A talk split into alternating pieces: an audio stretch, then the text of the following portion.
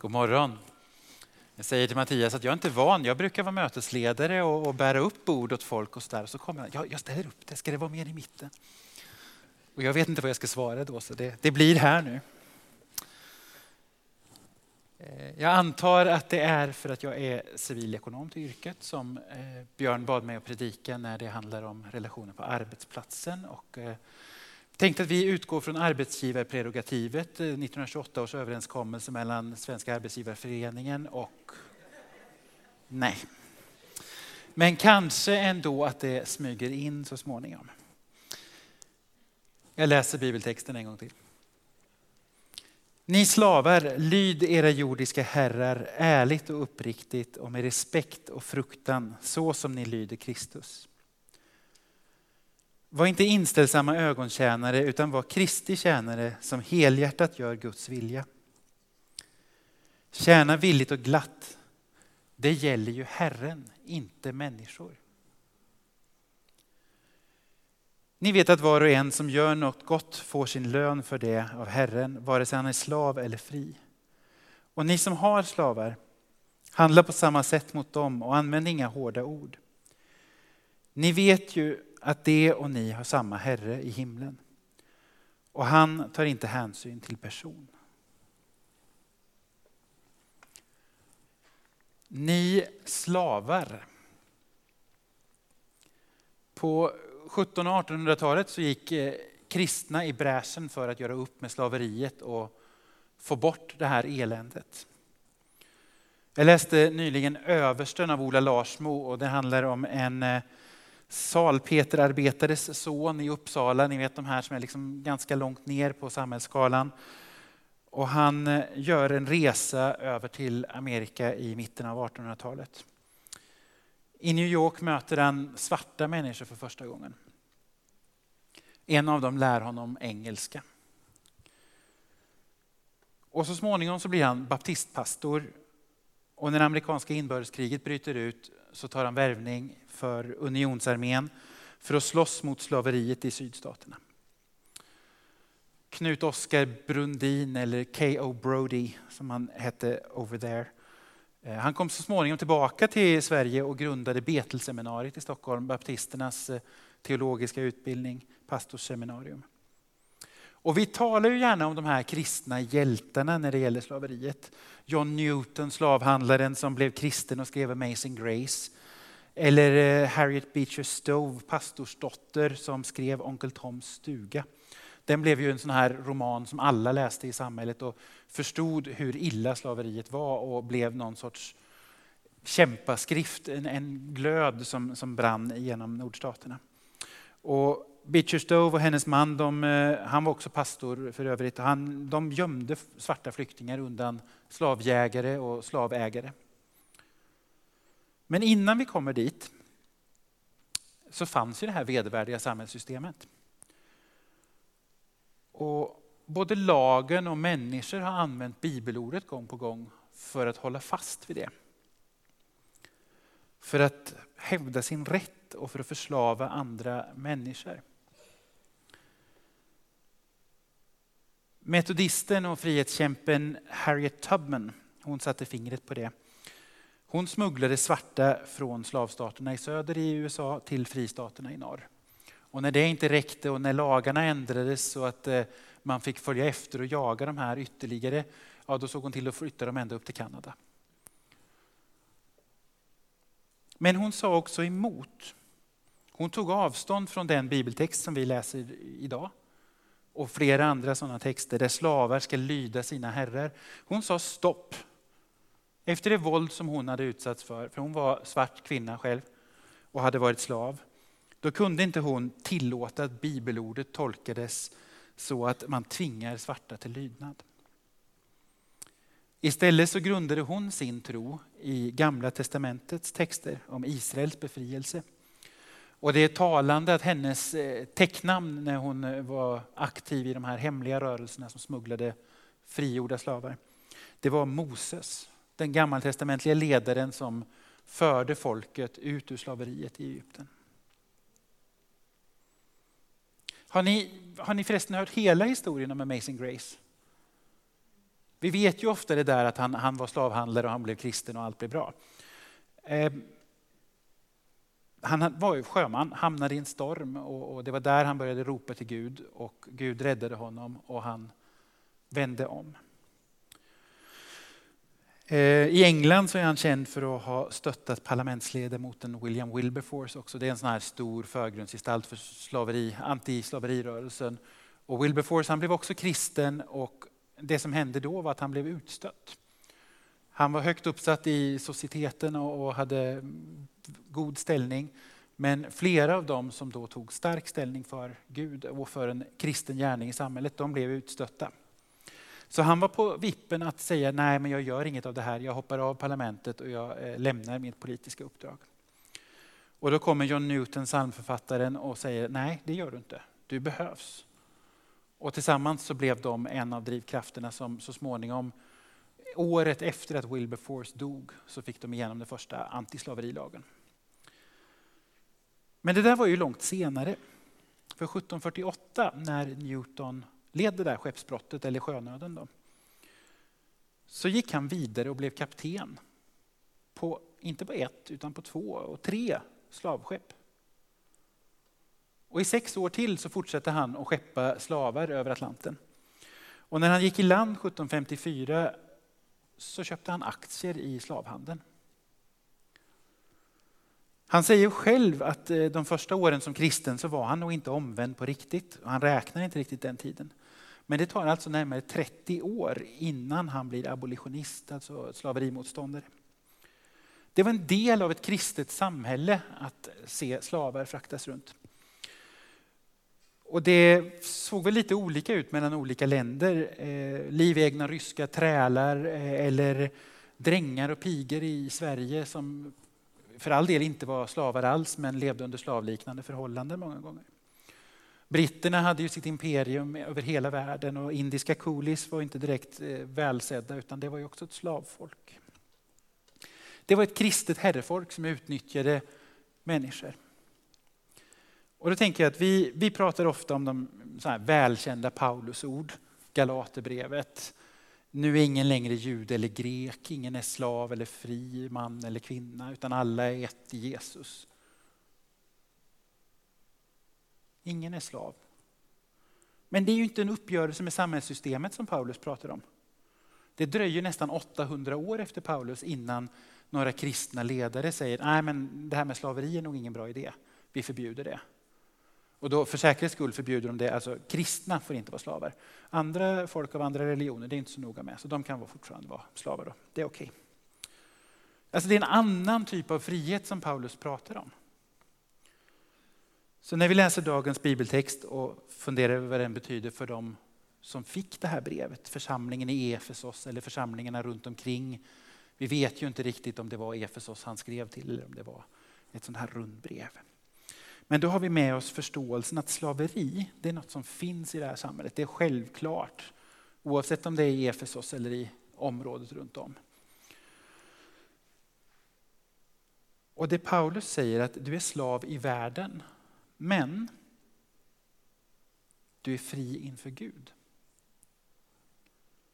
Din själ, ditt samvete, din vilja, din längtan. Den är fri att tjäna Gud. Varje stund och varje timme vill jag tjäna dig min Herre. All min längtan. Att villigt och glatt tjäna sina herrar när man är slav, det kan nog vara små, svårsmält. Och i bästa fall så var väl en slav kanske att betrakta som en del av hushållet eller nästan en anställd. Eller så. Men det kunde ju lika gärna vara att du led i en ofattbar misär, att du utsattes för ett övervåld utan like. Paulus ord är ganska krävande i en sån stund. Det är inget lättsamt stycke. De som har slavar då? Paulus gör inte upp med slavägarna och kräver att de ska frigöra alla sina tjänare. Bland judarna hade han ju kunnat åberopa jubelåret, alltså den traditionen att vart sjunde år så friger vi alla våra slavar, vi efterger alla skulder, vi ger tillbaka mark som har bytt ägare. Och när Paulus kommer till Efesos så, så är det ju eh, till judarna i synagogan han går. Och han är själv eh, skriftlärd, han är expert på judiska lagen. Men det är inte det han lyfter fram. Och inte bland grekiska eller romerska kristna heller. De har ju också ett slavsamhälle. Istället så utmanar han slavägarna att agera på samma sätt som slavarna. Agera ärligt, med respekt och fruktan som inför Kristus. Inte som ögontjänare utan uppriktigt, helhjärtat fokuserade på att göra Guds vilja. Därför att det gäller Gud och inte människor. Dessutom ska de avstå från hårda ord. Och sen avslutar han med att likställa slavägare och slavar inför Gud. För Gud gör inte skillnad på person. Och vi talar ibland om den här sociala revolutionen som finns i Bibeln. Jesus pratar med kvinnan vid brunnen och överhuvudtaget pratar med kvinnor för den delen. Eller han pratar med samarier eller han går ut med syndare och Sackeus och alla möjliga människor som han inte borde umgås med. Och Paulus gör samma sak här. För även den mildaste, mest godhjärtade slavägare visste ju att det var skillnad på husbondfolket och de saker som han ägde. Och i den här nya tron, då skulle de alltså gå tillsammans. Därför att de hade samma Herre. Mattias sa att vi, vi är inte slavar idag och vi behöver tänka om och fundera och sätta det här i en kontext som handlar mer om oss. Och jag kunde inte undgå att tänka på att Mattias är ju mer slavägare då än Anna var slav i så fall. Eh, herr, herr VD och styrelseordförande och så. Eh, och det är nog en utmaning för oss alla i våra positioner och roller. Men i bästa fall så har vi ett arbete att gå till eller en, en meningsfull sysselsättning, en försörjning. Och på det jobbet så har vi medbestämmandelagen och vi har APT, arbetsplatsträff och vi har arbetsmiljöskydd och skyddsrond och vi har kanske ett kollektivavtal och fackförbund och en rad andra skyddsåtgärder som gäller runt omkring oss. Men frågan är väl hur stor skillnad det är egentligen. Jag läste Matthew Henrys kommentar till den här bibeltexten. Det är en sån här gammal bibellärare som jag eh, går tillbaka till då och då för att han brukar ha perspektiv som jag inte har. Det kan bero på att han är typ 1700-1800-tals människa och jag lever i ett annat sekel. Eh, eller också beror det på att han är klokare helt enkelt. Men jag fastnade för något som han lyfter fram som är gemensamt för slavar, anställda på 1700-1800-talet och anställda idag. Vi har en plikt till lydnad. Och då kommer den här svenska modellen och arbetsgivarprerogativet, alltså arbetsgivarens rätt att leda och fördela arbetet. Även om det inte står så, du kan ju ta fram ditt eh, anställningsavtal när du kommer hem. Jag tror inte att du hittar någonstans att det står att du ska lyda chefen. Men det är en sån här dold klausul som vi gemensamt har gått med på.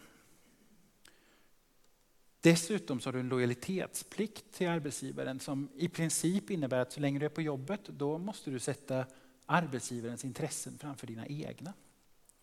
Det är ganska långtgående. Och om man då tar Matthew Henrys nyckelord lydnad, det låter ju så här superlastgammalt och vi skulle väl knappt prata med våra barn om att lyd mig. Det gör jag när jag blir riktigt, riktigt arg. Men det är liksom den typen av, det är inte det språket vi använder till varandra. Så vad handlar det om då? Ja, men mer konkret. Att inte låtsas göra som chefen säger och sen göra på vårt eget sätt när chefen har gått ut genom dörren. Att vara trogna. Oavsett om chefen tittar på dig eller inte. Om en grundinställning som finns där inte för att du är övervakad utan för att du vill. Inte något du aktivt gör hela tiden utan någonting du är på insidan. Och den grundinställningen leder också till en slags kärlek till chefen och till den verksamhet du står i. Henry skriver att Gud belönar även det lägsta av trista, smutsiga eländesjobb som görs i lydnad och kärlek. Och för dig som är ägare eller chef då, så finns ju motsvarande plikt. Var trofast och uppriktig mot anställda. Ha en grundinställning som handlar om kärlek till dem som du jobbar med och deras angelägenheter. Var inte dryg eller ogin. Även herrarna har en herre att lyda och tillsammans så är vi alla Kristus tjänare. Henry skriver att om ehm, både chefer och anställda skulle lägga sin energi på att tjäna Gud på det här sättet så skulle det också bli mycket mer uppmärksamma på hur de tjänar varann. Och upplägget liknar ju något som vi hörde för några veckor sedan här. Eh, hustrur underordna er era män och män älska och utlämna er för era hustrur så som Kristus har älskat och utlämnat sig för kyrkan. Det är en ömsesidighet i tjänsten för den andra. Den är inte villkorad, den gäller inte lika för lika. Utan den är utlämnande, den är total. Den är villkorslös. Villkorslös kärlek till chefen. Är det en tanke ni har tänkt ofta på måndag morgon?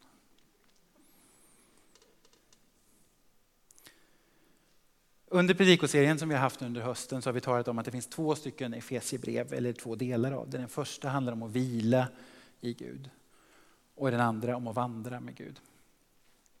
Så hur vandrar vi med Gud på jobbet då? I kapitlet innan, i kapitel 5, så står det tidigare var ni mörker och nu är ni ljus i Herren. Så lev då som ljusets barn, för ljusets frukt består i allt vad godhet, rättfärdighet och sanning heter. Och jag läser det som att om vi vill så har Jesus relevans för vår vardag. Livet med Gud det får konsekvenser. Det är något som gör att vi gång på gång väljer honom. Kommer ni ihåg Björns lista från predikningarna? Var inte arg, skäl inte, skrik inte, en massa sådana här uppräkningar. Eller Inga-Märta, hon hade älska ditt ofullkomliga jag, älska dina ofullkomliga föräldrar, din ofullkomliga familj, din ofullkomliga chef eller medarbetare. Hand upp alla som klarar det.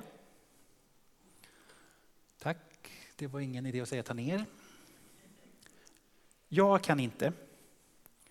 Men jag fastnade för något som Micke Gunnardo sa när han eh, talade om familjelivet för några söndagar sedan. Sammanhanget var den här totala och villkorslösa kärleken. Och då sa han att vi män, vi skulle ju kunna försöka be tillsammans med våra fruar varje dag. Säg hej då när ni går. Säg hej, hur har din dag varit när man kommer hem? Och sen sa han det. Det kan räcka så som en början.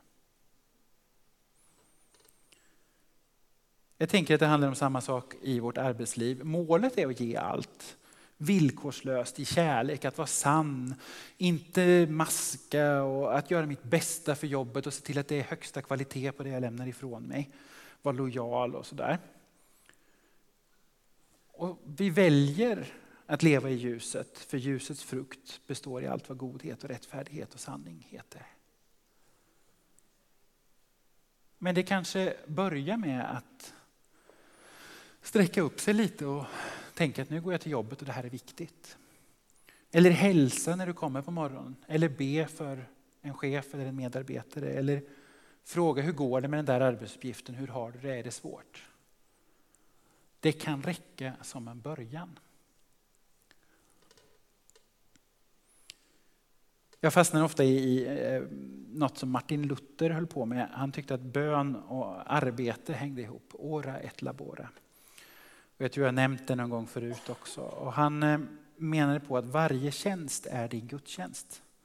Allt arbete du gör kan du göra för Gud. Och därför ska du också utföra allt arbete du gör som om det är för Gud. Attityden blir det avgörande. Och då blir det också tydligt att det inte bara lönarbete och vi som står mitt i yrkeslivet utan det är ju arbetet oavsett var det befinner sig. Om du är pensionär och gör hushållsarbete hemma eller om du är innan jobblivet har börjat och stöttar mamma och pappa med något eller vad det kan handla om. Jag är civilekonom som sagt. Om jag väljer att göra min kassaflödesanalys på jobbet för Gud så blir det en gudstjänst. Och jag har sagt någon gång att eh, mitt missionsfält är Skatteverket, det är revisorn, det är banken och det är leverantörerna. I kyrkan har vi servicegrupper. Om jag väljer att städa toaletten för Gud så blir min städning en gudstjänst.